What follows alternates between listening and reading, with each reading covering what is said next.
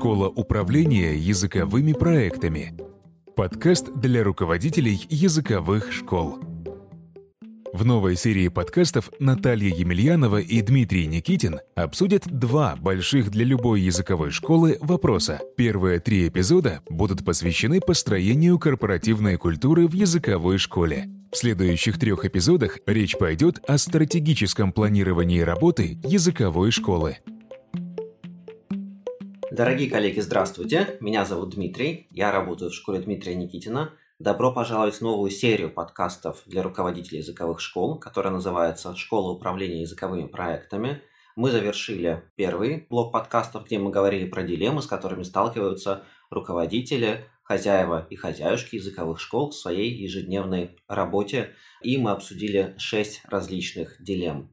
И сейчас мы решили поговорить с одной стороны о философской теме, с другой стороны об очень практической теме, вернее даже двух темах. Это построение корпоративной культуры в языковой школе, в том числе в маленькой и средней языковой школе, и стратегическое планирование в языковой школе, в том числе в маленькой и в средней языковой школе. Вы помните, что у меня есть сильное мнение, что человек, у которого есть ученики, и он сам организует процессы, маркетинг и работает один, это уже языковая школа. И обычно школы, которые мы наблюдаем, это школы от ста до трёх-четырёх тысяч учеников. То есть вот я думаю, для таких школ релевантно будет то, про что мы сейчас будем говорить с Натальей Емельяновой. Сегодня я специально прилетел в культурную столицу Европы, город Пермь, чтобы поговорить с хозяйкой школы, с владельцем бизнеса. Школа называется «Британия». И сегодня со мной Наталья Емельянова. Она будет с нами на протяжении всех подкастов, и мы будем беседовать, собственно говоря, вот про эти две вещи, про эти два концепта, про корпоративную культуру в языковой школе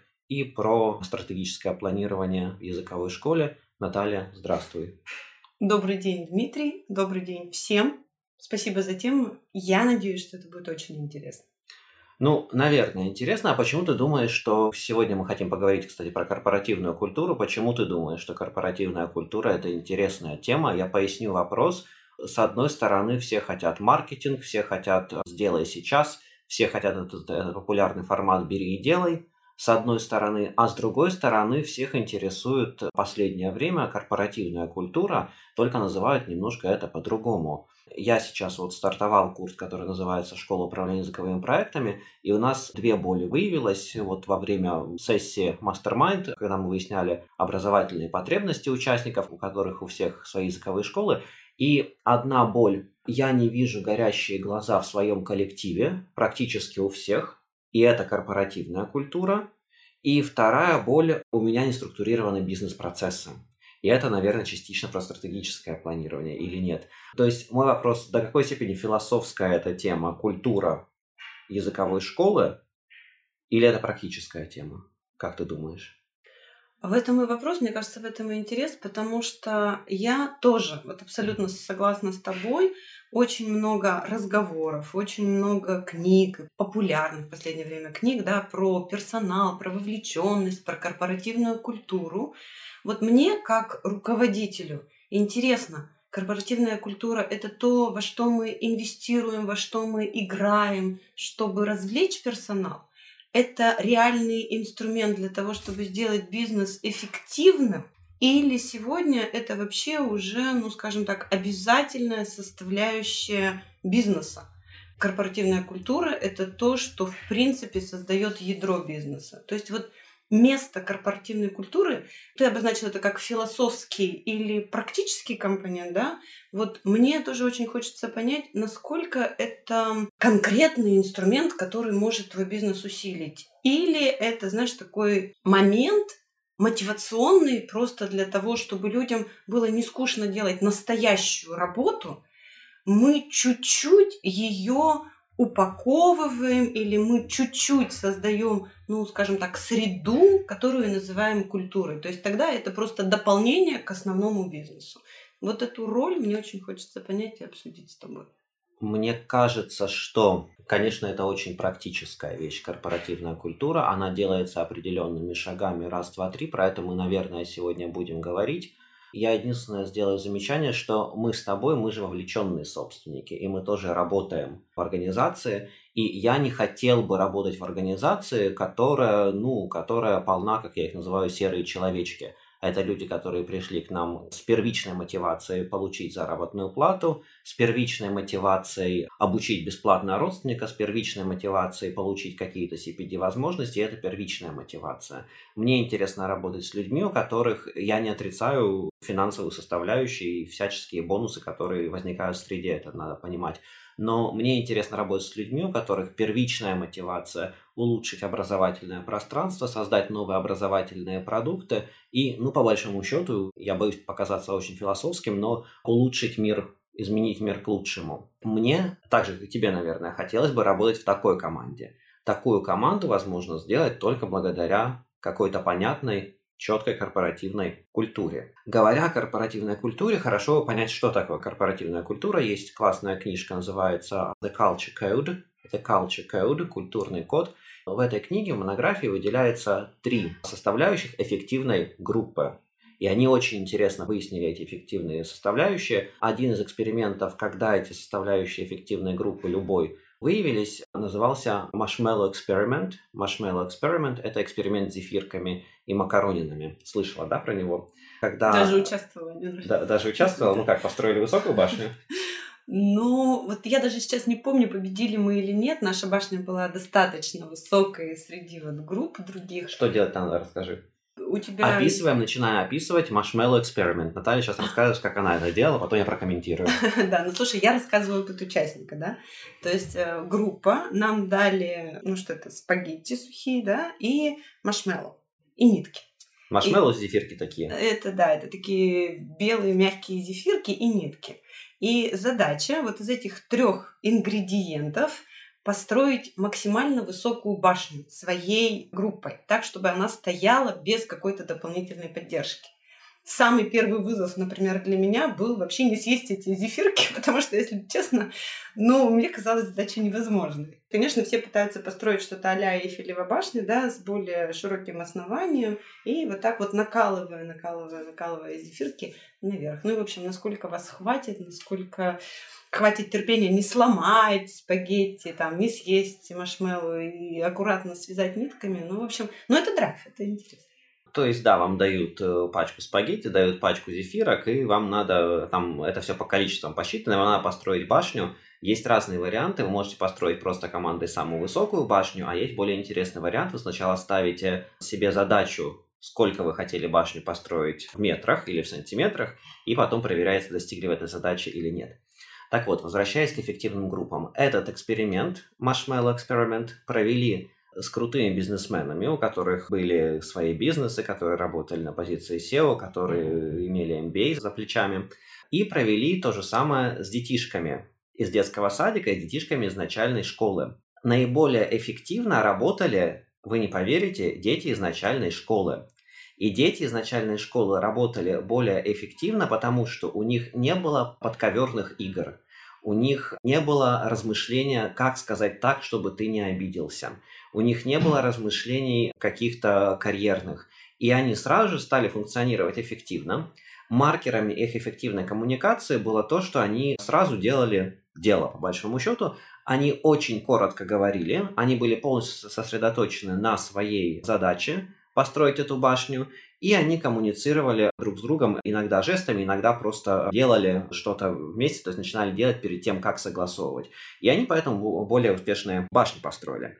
В том числе было выработано три принципа эффективных групп. Один из принципов эффективной группы – это безопасное пространство. Это безопасное пространство. Любая группа, в том числе сотрудники языковой школы, хотят функционировать так, чтобы им было безопасно. Что такое безопасность в языковой школе? Интересно, да, Наталья, как ты думаешь, что такое безопасная среда в языковой школе? И мы Для... говорим, вот смотри еще раз, да, корпоративная культура, то есть мы говорим о безопасности именно сотрудников, да, не затрагивая сейчас пока клиента. Это очень интересный вопрос, это очень интересный вопрос. Я думаю, мы говорим про всех.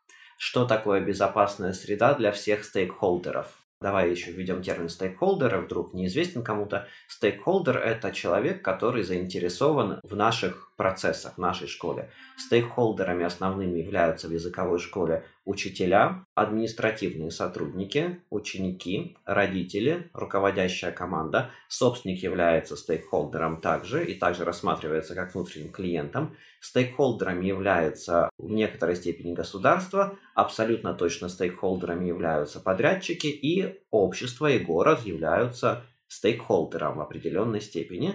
Существует такая штука, мы про нее будем говорить чуть позже в эпизодах, это приоритизация стейкхолдеров. Но образовательное пространство безопасно, это пространство, которое безопасно для всех. Я бы думал и про учеников. И интересно, что мы к этому тоже вернемся. Наталья, ты говоришь, пространство безопасно для учителей или сотрудников, ты сказала? Ну, сотрудники. Для, для сотрудников, меня, да, потому, а, потому что иногда говорят «учитель», имея в виду «сотрудник», и говорят «учителя, учителя, учителя», забывая про большое количество административных сотрудников, которые играют очень важную роль, конечно же, в языковой школе. Для всех участников процесса, что такое безопасная среда в языковой школе? Пока ты говорил, я подумала, что интересно, для меня безопасность для каждой группы, она, наверное, своя. Вот безопасность для сотрудников... Для меня в первую очередь это возможность сделать ошибку. Ну, конечно, не повторять ее в идеале, но вот для меня, наверное, ключевое, когда человек работает в компании, я уверена, что эффективно будет работать любой сотрудник, если он знает, что он может совершить ошибку. Потому что из любой ошибки он может вырасти в более эффективного сотрудника. Без ошибок, мне кажется, что это будет все время, ну, такое определенное ограничение. Это я бы как первый элемент безопасности сотрудника взяла. А вот если говорить про наших учеников, здесь безопасность для меня совершенно другая, потому что мне кажется, что выбирая обучение, а особенно если выбирает родитель, да, а обучается ребенок, что было бы для меня безопасным, это приобретаемые знания или навыки, ну, то есть то, что я получаю здесь, оно не должно навредить моему развитию. Не знаю, понятно, вот как идея или чуть-чуть расшифровать, да, потому что, если честно, я начала сталкиваться с тем, что мы думаем, что школа не навредит. А школа может навредить. И поэтому, если говорить про безопасность, я, ну, скажем так, как само собой разумеющееся, беру, конечно, что ребенок должен находиться в физической безопасности, про сохранность здоровья я прямо не говорю. Но мне кажется, очень важно говорить про безопасность той информации, всего того, что получает ребенок в нашей школе. То есть все, что он впитывает здесь, безопасно ли оно для его будущего? Не получится ли так, что какие-то вещи, которые мы вкладываем в наших учеников сегодня, могут где-то ему помешать или навредить? Вот для меня такая, знаешь, безопасность... Хотела сказать безопасность контента, но думаю, наверное, чуть-чуть это даже больше и шире, потому что это и само содержание... Но это и подход, принципе, это, это, это, это подход да. к обучению, и мы же все знаем, что один и тот же учебник, один и тот же курс учебный можно взять и совсем по-другому его провести. Классический пример, когда в университеты в некоторые стали вводить учебники вот эти вот глянцевые, красивые, модные, основанные на так называемом коммуникативном подходе, и в университете, ну, естественно, студенты просто переписывали эти тексты и переводили эти тексты из раздела «Reading». То есть любую самую красивую идею можно немножко по-другому преломить. И поэтому, и поэтому, мне кажется, важна тема корпоративной культуры в языковой школе, чтобы ценности методические, которые возникают в школе, транслировались всеми участниками процесса, чтобы администратор говорил то же самое, что будет происходить на самом деле на уроке, чтобы в маркетинговой брошюре не было обещания английский за две недели, а было что-то реалистичное, чтобы урок соотносился, в свою очередь, с тем, что обещают наши рекламные послания. И вот это невозможно выстроить без корпоративной культуры. Мы, мне кажется, с тобой подошли потихоньку к ответу на вопрос, зачем это нужно. Мы же все учителя. Ты училась в университете на учителя, я учился в университете на учителя. И большинство людей, это феномен, кстати, российский, которые открыли языковые школы, это бывшие учителя или в основном учительницы. У меня было предложение в свое время конкурс «Учитель года» переименовать в «Учительница года», мне кажется, более честно. И в центре все-таки наших школ уникальный образовательный продукт, иначе мы бы не функционировали на этом высококонкурентном рынке. Или мы очень хорошо умеем оказывать массовую услугу, или у нас свой подход. определенный. И нам нужна корпоративная культура для того, чтобы все транслировали одну и ту же мысль. И тогда не будет разногласий с родителями, тогда будет определенный менеджмент ожиданий родителей, не будет проблем с учениками, когда административные и академические сотрудники несут одну и ту же мысль. Как это сделать, мы поговорим. И ты еще упомянула очень интересную вещь. Ты сказала, ну, физическая безопасность понятна. К сожалению, Наталья, до такой степени непонятна физическая безопасность, особенно когда мы говорим про детей и подростков. Хотя нет, когда мы говорим про взрослых тоже, ну, бывает, что ребенок может один стукнуть другого ребенка. Ну, бывает. Бывает, могут толкнуть, как бы играючи. Мне кажется, вот это тоже элемент безопасности. У нас невозможно в школе Дмитрия Никитина невозможно друг друга стукнуть. Я это видел два раза за всю историю, но у нас это идет вот на уровне именно корпоративной культуры и корпоративных правил поведения. Мы это точно понимаем. Мы запретили такие формы, как сарказм по отношению к ученикам, но мы запретили это на уровне, ну как запретили, вместе решили, что не надо так делать, на уровне фраз. Например, у нас есть договор, что мы не употребляем на уроках фразу, учителя не употребляют на уроках фразу «О, собака съела домашнюю работу, ха-ха-ха», потому что нам кажется, это очень грубая фраза по отношению к ученику, это непродуктивная фраза, потому что не дает нам обратную связь, почему ребенок не сделал домашнюю работу и ставит ребенка в положение небезопасной среды. Другой пример небезопасной среды, здесь, кстати, от взрослых учеников у меня была обратная связь. Это фраза, которую мы часто, к сожалению, слышим в учительском сообществе. «Я английский выучила, а вы там делаете домашку, не делаете, ходите, не ходите, я-то английский свой уже выучила». Это просто, ну, мне кажется, форма очень высокого безразличия, которая тоже не создает безопасную среду. И мы подходим еще к одному интересному моменту. Принципы создания безопасной среды, например, у нас не приветствуется пассивно-агрессивное поведение. Они имеют абсолютно конкретные маркеры. Мы знаем, что такое passive-aggressive behavior. Сказать ученику «собака съела домашку, ха-ха, как смешно при всем классе» — это passive-aggressive behavior, противоречит принципу, противоречит ценности. Вот мне кажется, вот это очень такая...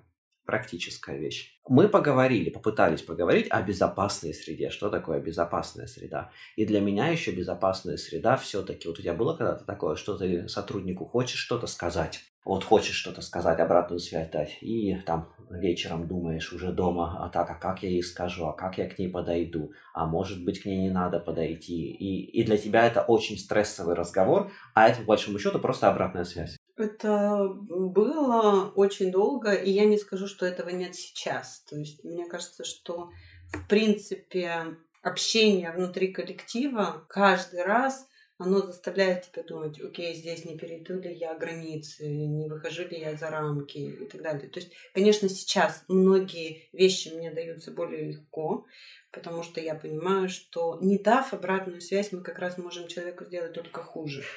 Да? Но для того, чтобы научиться ее давать, для того, чтобы научиться давать, очень важно понимать, вот где заканчиваются мои полномочия высказывать оценивающие какие-то суждения, да, человеку, его деятельности, его личности. Потому что, к сожалению, мы этому не учимся. И это приходит точно с опытом общения с людьми. И иногда тебе кажется, что ты даешь абсолютно конструктивную, развивающую, да, обратную связь. Но и второй человек, он должен быть готов ее воспринимать. Иногда то, что мы считаем абсолютно конструктивным для человека, который принимает эту обратную связь, она для него вообще не конструктивна, вообще не обратная связь, а абсолютная критика и обесценивание. Поэтому я не скажу, что я прямо уверена, что я знаю это хорошо. Наверное, это вот и есть в культуре, да, о чем мы договариваемся, что о чем я могу высказывать свое мнение, да, какую оценку я могу давать, какую я не даю. Вот это, мне кажется, очень важно. Это границы, которые точно должны быть в культуре определены. Но я думаю, что в эффективной культуре мы высказываем свое мнение, как только оно появилось, и мы высказываем свое мнение, не скрывая его, и мы высказываем свое мнение тому, к кому относится это мнение. Сейчас я попробую немножко по-другому это сказать. То есть и будут возникать чувства, будут возникать эмоции, это непросто, и важно начинать работать с этими эмоциями. То есть, еще раз, я считаю, что эффективная культура, в которой мы чувствуем себя безопасно, это культура, где я не думаю о том, сказать или не сказать сотруднику то, что вот происходит, сказать или не сказать ученику то, что это происходит, и где самое главное, нет ситуации, я могу обратную связь дать одному учителю спокойно, но другому учителю, потому что она по каким-то психологическим моментам является более сложной, я не могу дать обратную связь. Я всем даю обратную связь, и мне дают обратную связь. Мне дают обратную связь. Мы можем обрисовать формы продуктивной обратной связи.